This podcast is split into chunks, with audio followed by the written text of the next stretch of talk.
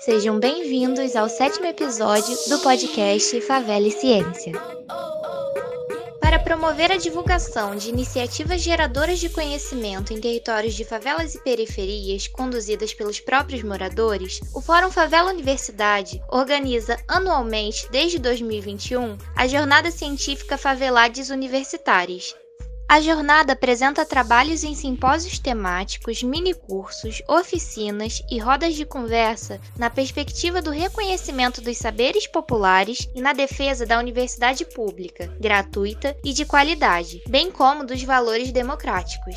Em sua segunda edição, o evento aconteceu em setembro de 2022 em formato híbrido, o que foi uma novidade, já que a primeira edição foi totalmente online por conta da pandemia da Covid-19. Outra novidade foram os encontros preparatórios, realizados ao longo do ano, com o tema Independências, Descolonização e Territórios. O mote escolhido foi uma releitura do tema oficial da 19ª edição da Semana Nacional de Ciência e Tecnologia, Bicentenário da Independência, 200 anos de ciência, tecnologia e inovação no Brasil. A mesa de abertura aconteceu no Salão Nobre do Instituto de Filosofia e Ciências Sociais da UFRJ, o IFIX, e teve transmissão online pelo canal do Fórum Favela Universidade no YouTube, abrindo a semana de eventos com um debate sobre o fortalecimento da educação, em particular no tocante ao acesso da favela e periferia ao espaço da universidade.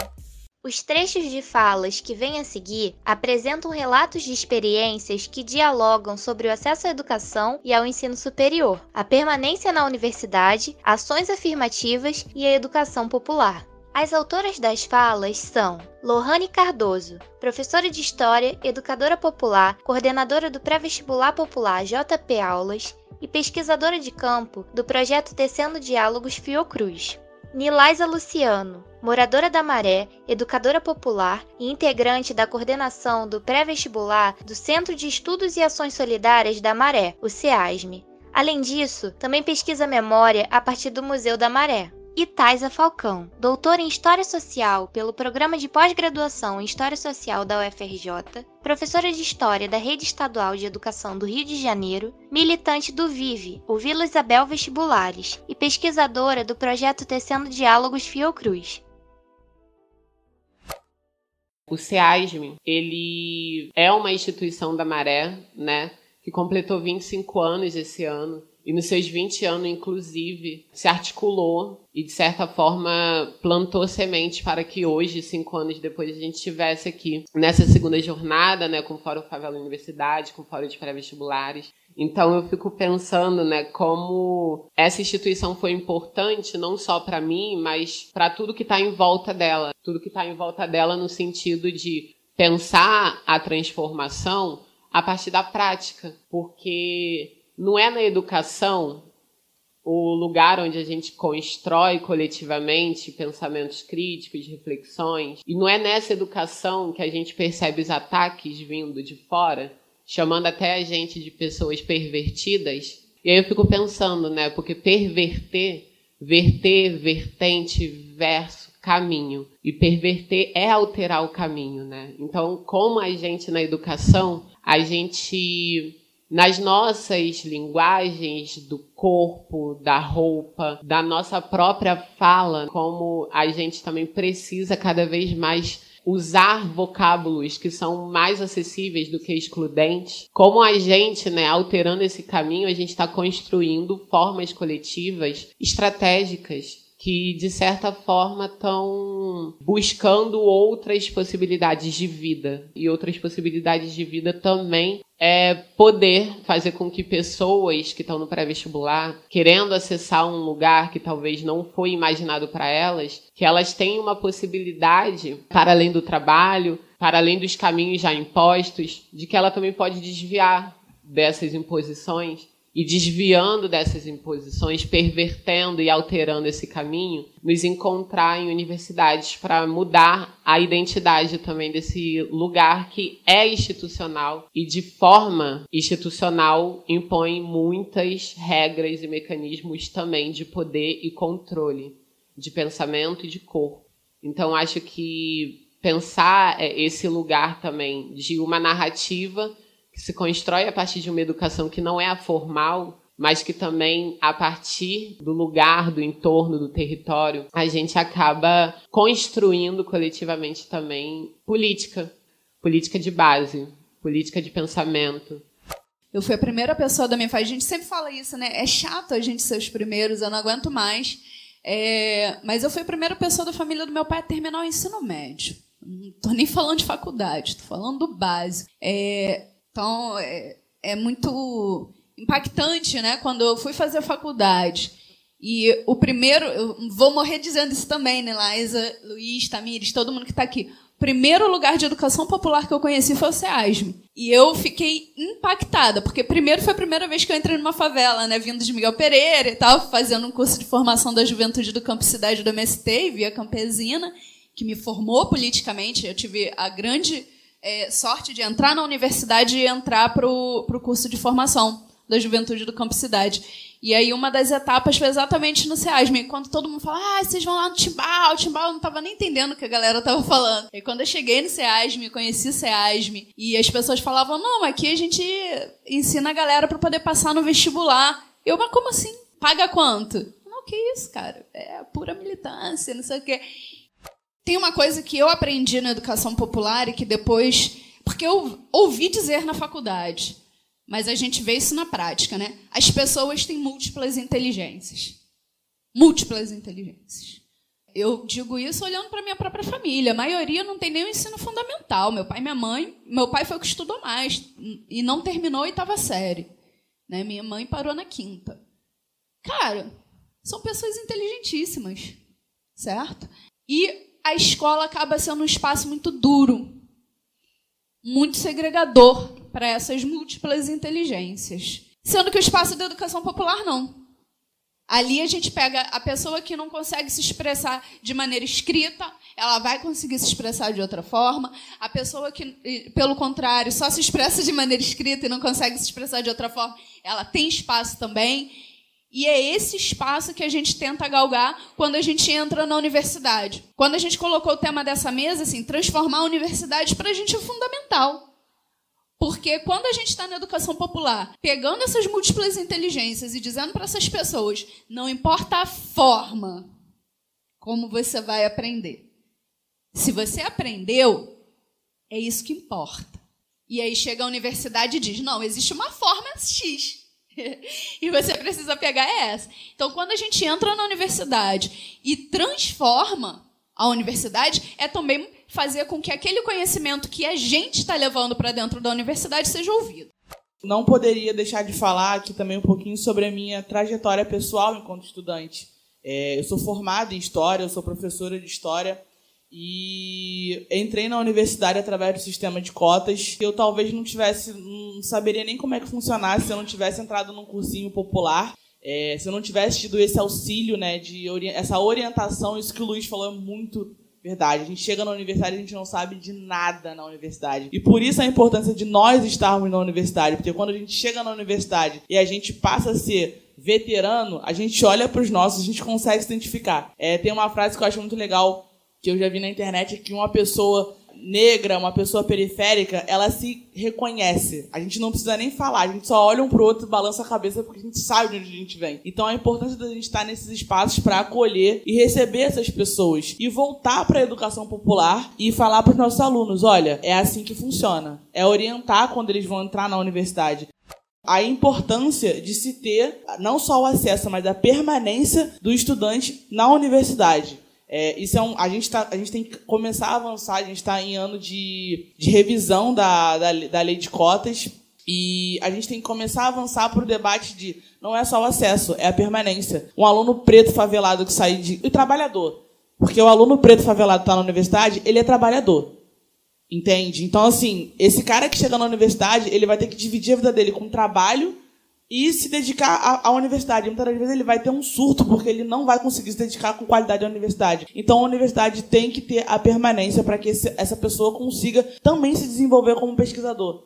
Porque uma das coisas que a gente mais vê na faculdade é o aluno que chega, o aluno cotista, que ele não consegue, muitas das vezes, se sentir acolhido no espaço e se sentir até mesmo pesquisador, porque ele não tem essa oportunidade. Então, a permanência, daí a importância de você ter o auxílio permanência para os estudantes na universidade essa jornada é um espaço muito caro para nós, né? Nós sabemos que o povo periférico, favelado, indígena, quilombola, até passa pelas universidades, tem passado pelas universidades, mas com muita frequência é invisibilizado, preterido e não é visto como produtor de ciência, mas sim como objeto de ciência. Isso é algo que a gente tem tentado mudar na garra, na militância, inclusive mudando a forma como a universidade pensa a ciência a partir da ciência que se produz nos territórios. A partir disso foi pensada essa jornada científica para que a gente tivesse um espaço de publicização do conhecimento, da ciência cidadã, do agir em cooperação, que fazem parte das nossas metodologias de atuação política e de fazer científico nos espaços de militância e nos nossos territórios. Gabriel Siqueira é diretor da FAFERJ, a Federação das Associações de Favelas do Rio de Janeiro, vice-presidente do Conselho Municipal das Favelas, historiador e doutor em Políticas Públicas pela UERJ. Durante a conferência de abertura, Gabriel trouxe a reflexão sobre o racismo e a associação desse debate aos territórios de favelas e periferias. Não tem como nós falarmos sobre favela e não falarmos sobre racismo. Muitas vezes as pessoas tentam dissociar esse debate né, e tratar como se, ele, como se esse debate pudesse estar é, separado. As favelas são territórios majoritariamente negros. E aqueles territórios que alguns dizem que não são majoritariamente negros por uma questão de debate, eles são tratados como. Se pegar, por exemplo, a favela do Jacarezinho, que é maior do que Cabo Frio, Arraial do Cabo, né, enfim, e outras cidades médias, né, para o Jacarezinho, né, 60 mil pessoas, pelo menos, segundo o censo, era o quilombo, quilombo do jeito dentro. Se você pegar outras comunidades, isso é reconhecido do ponto de vista antropológico, arqueológico, etc. Outras comunidades que ainda não há esse estudo, porque também é, essa discussão dentro da universidade é recente, recentíssima. Né? O racismo brasileiro, ele ao mesmo tempo que assimila, ao mesmo tempo que você tem a lógica do vamos embranquecer a família, vamos clarear nossa família, que é uma lógica que cai em todos nós. Meu pai é negro, minha mãe com a pele mais clara, parda. A discussão sempre era clarear a família. Minha avó, mãe da minha mãe, que tem a pele mais clara, dizia: Você arrumou um marido feio, porque não ia clarear a família. Esse seria no popular o aspecto assimilacionista do racismo. Né? E para isso o governo, o Estado brasileiro, financiou, patrocinou, pagou a vinda de 5 milhões de imigrantes europeus para o Brasil. Que na época eles faziam uma conta que a escravidão trouxe 5 milhões de africanos, hoje você sabe que é mais, mas na época achavam que era isso, né? E, e nós trazer 5 milhões de pessoas brancas europeias. Para quê? Porque os pretos, ou nós vamos matar, ou nós vamos incorporá-los. Vamos clarear, até aconteceu, aconteceu na Argentina, no Uruguai, etc. E não teremos mais pretos em 50 anos. Isso é um projeto do Estado brasileiro, da República Brasileira, que está escrito. Está escrito. Mas o outro ponto que eu digo é o seguinte, tá? E o elevador de serviço e o elevador social? Qual é o elevador que é para branco e qual é o elevador que é para preto? Todo mundo sabe, gente? O elevador de serviço é para branco ou para preto? E o elevador social? Mas a gente não fala, né? A gente não fala. A lei que proíbe discriminação racial nos elevadores tem 10 anos. 15 anos, 2000 e pouco. Bom, se você tem, você não fala que elevador para preto e para branco. Se você diz que é elevador de serviço e elevador social, por que você precisa de uma lei para dizer que não pode ter discriminação no elevador e continua existindo nos elevadores? Simbolicamente, esse exemplo caracteriza o que nós chamamos de racismo brasileiro que é segregacionista e assimilacionista. Mas ele não se declara dessa forma. Kabengele Munanga, tem lá na minha banca, ele disse o seguinte: o racismo no Brasil é o crime perfeito. Nós somos um país do racismo sem racistas. Às vezes somos um país racista sem o racismo, que também caracteriza isso. Quando você tem um caso muito grave de racismo, vem aquela pessoa, não, o Brasil não é racismo, não é, não é um país não tem racismo no Brasil, tem lá meia dúzia de racista. Quando o racista é uma pessoa conhecida, que representa a sociedade, um artista, alguém, aí você fala, não, não, não, não. É porque no Brasil tem racismo, aí você justifica. Então você vai usando essas artimanhas. Jefferson Amadeus, advogado, coordenador do Instituto de Defesa da População Negra e membro do Movimento Negro Unificado, também destacou. Uma coisa que a gente tem refletido muito, ah, pretos no topo, né, e tal, eu tenho ouvido muito essa expressão, e isso aí me faz relembrar que é o seguinte, né, qual que é o nosso papel na sociedade? Eu sempre fico muito pensando nisso, né, a gente que está que acabou vindo um pouquinho antes aí, né, e, conseguindo chegar em determinados lugares, né? Às vezes eu vejo as pessoas falando muito isso, né, mas eu acho que tem outro ponto fundamental que é entender que quando a gente entra num determinado local, né, mais importante do que às vezes estar tá ali é possibilitar que outras pessoas possam entrar nesses espaços, né? A gente sempre faz esse debate porque essa expressão ela, às vezes acaba me incomodando um pouco, né? Porque estar no topo significa dizer que você está sobre alguma coisa, né? E num país como o Brasil, estar nesse topo significa estar sobretudo em cima de mulheres negras, né? Então, eu acho que a gente tem que alcançar esses lugares, né? E sempre levando em consideração a importância de trazer outras pessoas conosco. O racismo é definido como uma forma sistemática de discriminação, por meio de práticas conscientes ou inconscientes, que resultam em desvantagens a determinado grupo racial, e engloba não só o preconceito e a discriminação, mas também todas as relações sociais, políticas, jurídicas e econômicas que desfavorecem uma pessoa ou grupo por conta de sua raça. O racismo estrutural é a discriminação racial enraizada na sociedade. A estrutura da sociedade brasileira possui racismo como componente. Por meio de violências físicas e simbólicas, o racismo opera infiltrado em sistemas, falas e comportamentos. A favela é um dos territórios que mais sofre com o racismo. O controle social exercido nesses lugares vem disfarçado de segurança pública e muitas das vezes contribui para a opressão desigualdade e extermínio. Para combater o racismo estrutural, é preciso defender e manter espaços de debates que promovam diálogos sobre a temática, reforçar as ações afirmativas existentes para o acesso aos espaços e promover, por meio deles, a igualdade e a diversidade, com acolhimento e prática de medidas antirracistas efetivas.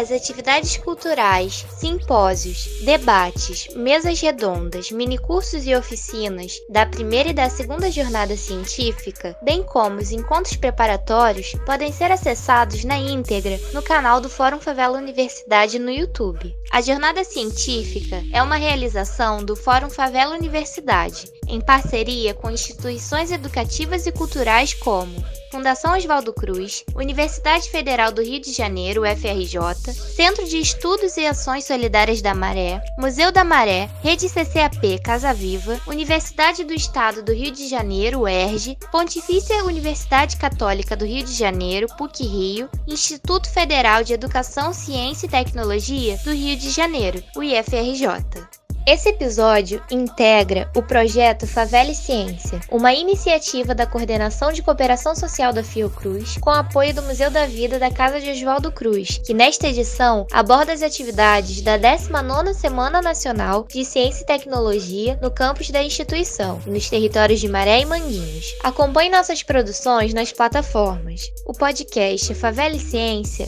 é uma produção da Coordenação de Cooperação Social. O roteiro foi produzido por Natália Mendonça e Renata Dutra. A revisão foi feita por Luísa Gomes. A locução do episódio é de Natália Mendonça. As artes do nosso podcast foram realizadas pela Bruna Aracaki. A montagem, edição de áudio e mixagem foram realizadas por Natália Mendonça. A distribuição do material conta com o apoio da equipe do Museu da Vida da Casa de Oswaldo Cruz. A coordenação de cooperação social da presidência da Fiocruz agradece. Acesse nossa página no portal Fiocruz. O link na descrição do episódio e entre em contato conosco em comunicação.cooperaçãosocial.gmail.com. Até o próximo episódio!